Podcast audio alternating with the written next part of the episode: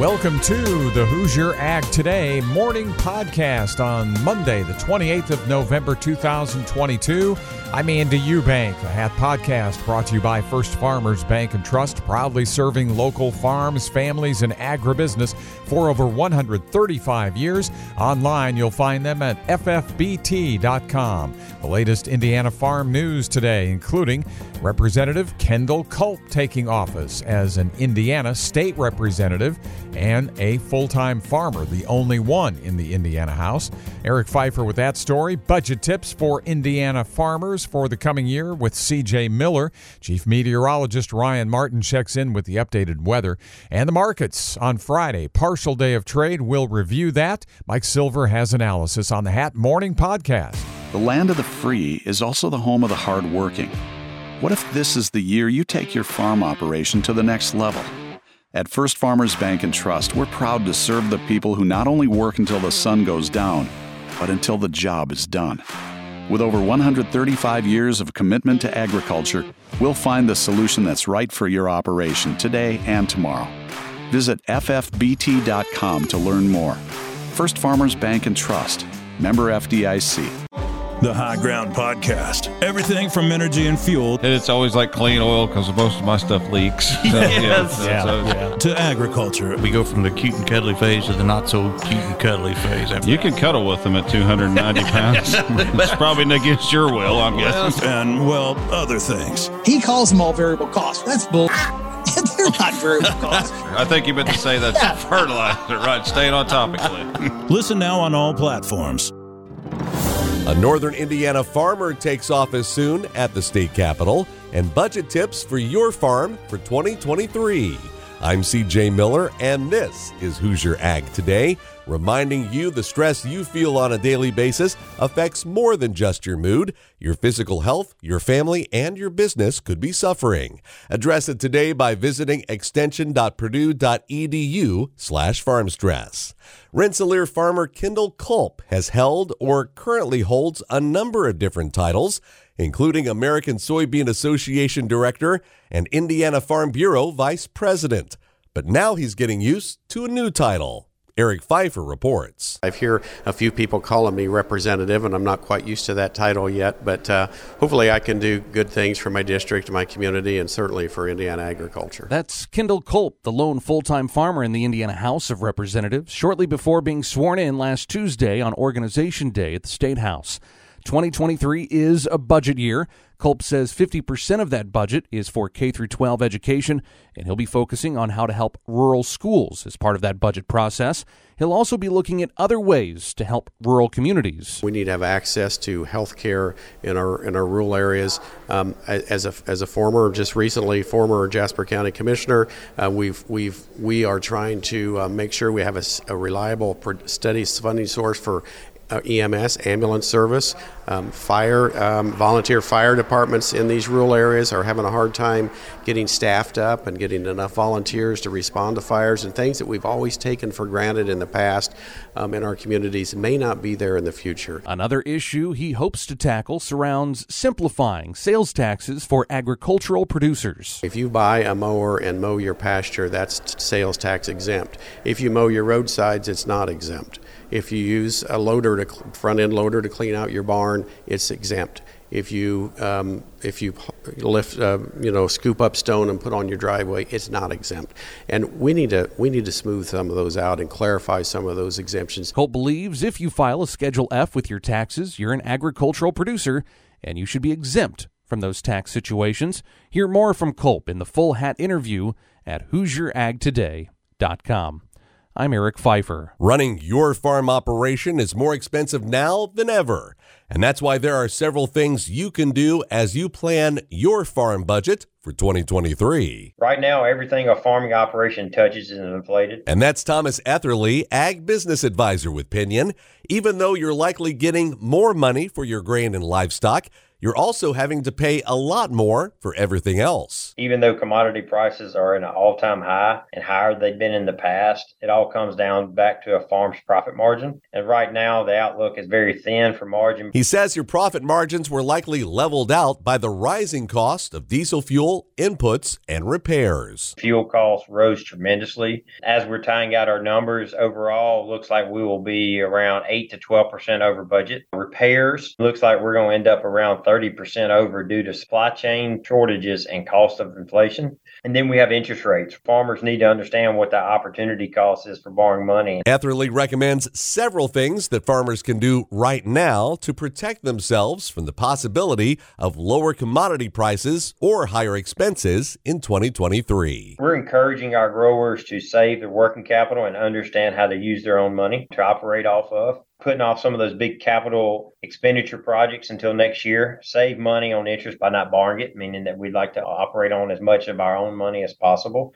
Don't hire out any work that we can do ourselves. Farming is already an extremely hard and labor intensive business, and we know that working smart and utilizing your assets will pay off. Take a profit if the market gives it to you. Business owners cannot afford to strike out when the cost of growing crop is the highest we've seen in a long time. We want to encourage all of our farmers to really nail down their costs, look at their cash flow, and make every dollar count. Read more tips at HoosierAgToday.com. I'm CJ Miller, Hoosier Ag Today, timely, relevant, credible. Come and see the future at the Indiana Farm Equipment and Technology Expo December 13 through 15, Grand Park Event Center, Westfield, Indiana. See the equipment and inputs you will need in 2023 and the technology you will farm with in 2033.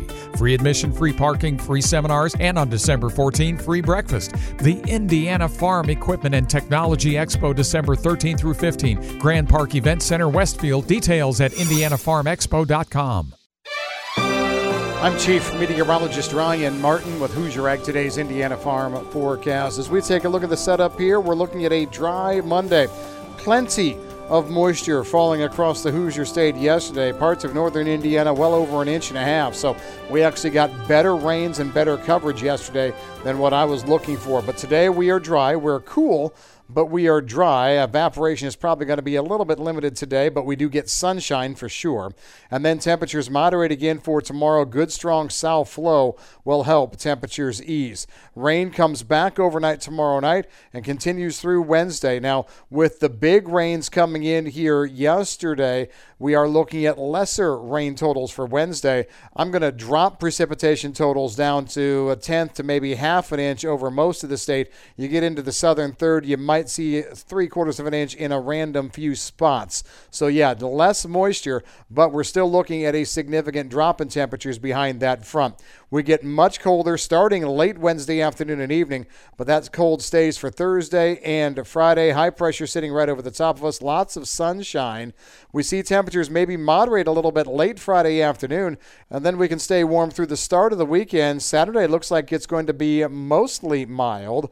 Mixed clouds and sun, maybe a few spit and sprinkles, particularly late Saturday afternoon.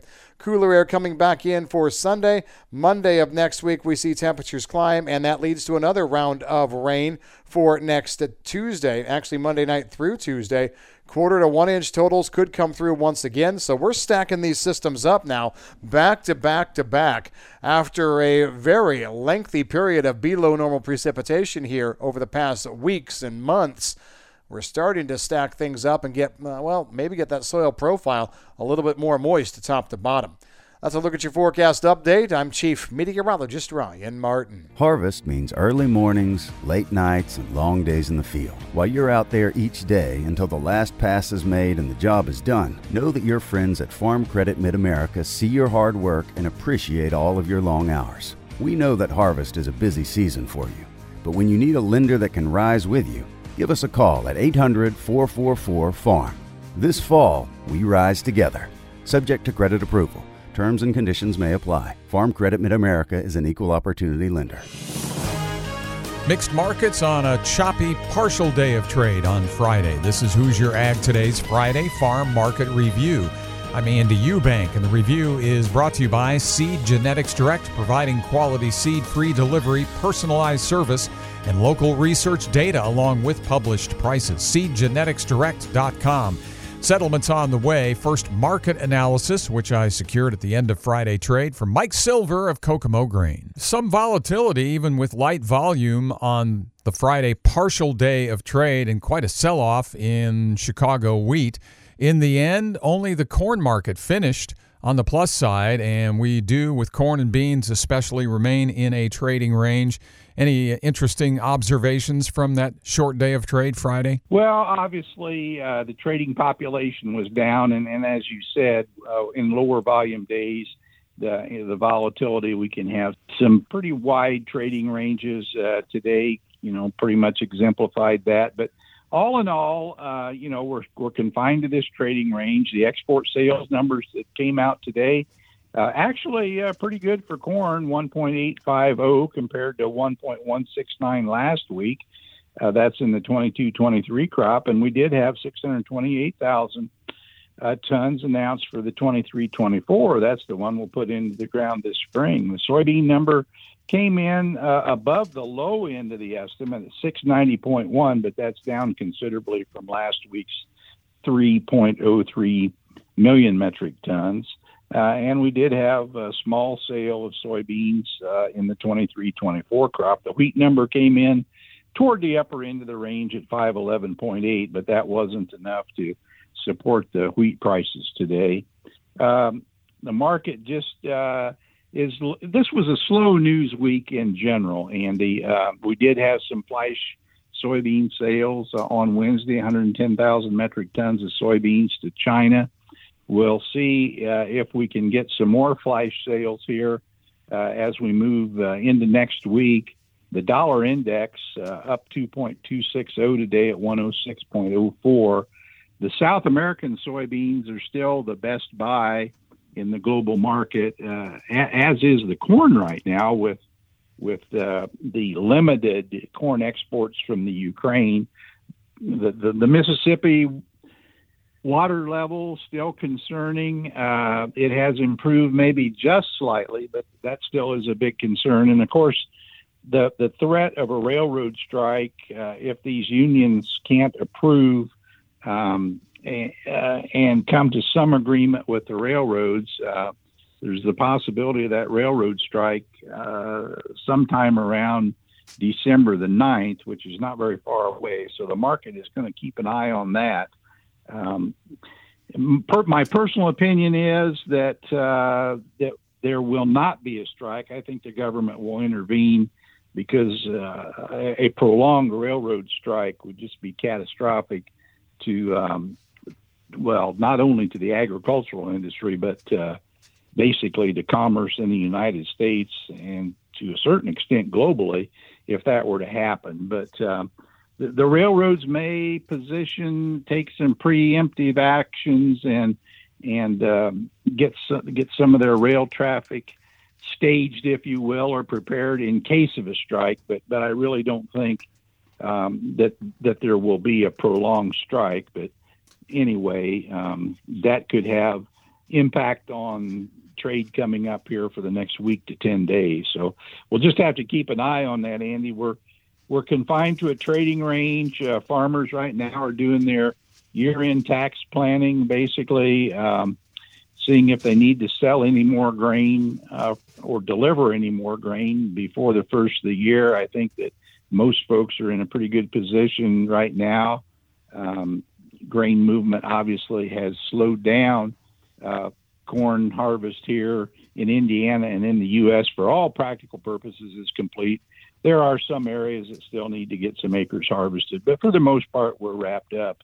As compared to the Ukraine, which has about uh, 50% of their corn crop still in the field, and it's it's doubtful whether they'll be able to get that harvested. So uh, we're setting ourselves up maybe for an interesting week next week. Andy will hopefully be able to get some flash export sales. Um, we still need to pick up our export pace and uh, continue to participate in uh, in this global grain market. Mike Silver at Kokomo Grain. Mike's number is 800 666 0613. Join Mike and John Zanker, market analysts, for their seminar on Wednesday of the Indiana Farm Equipment and Technology Expo. We'll have them both talking about what to look for in the markets in 2023 at the Grand Park facility for the Farm Equipment and Technology Expo, presented by Agra Financial and Reynolds Farm Equipment. And that's Wednesday, December 14th. Now, Friday settlements, December corn 668, a pickup of four and three quarters. The March contract went up an even nickel, 671 and a quarter, up just a quarter cent. January and March beans, Jan 1436 and a quarter, March 1442 and a quarter, and down 18 cents in a late sell-off in the wheat market, December 775 and a half, again down 18. The meat's down too. February live cattle 155.12 down 30, and Feb lean hogs 88.50 down 30. And that's the Friday market review and a wrap on the Hoosier Ag Today morning podcast for this Monday, the 28th of November. Brought to you by First Farmers Bank and Trust. I'm Andy Eubank for Eric Pfeiffer, CJ Miller, Chief Meteorologist Ryan Martin, and the entire HAT crew. Have a great Monday and a great week ahead. This is Hoosier Ag Today. Timely, relevant, credible.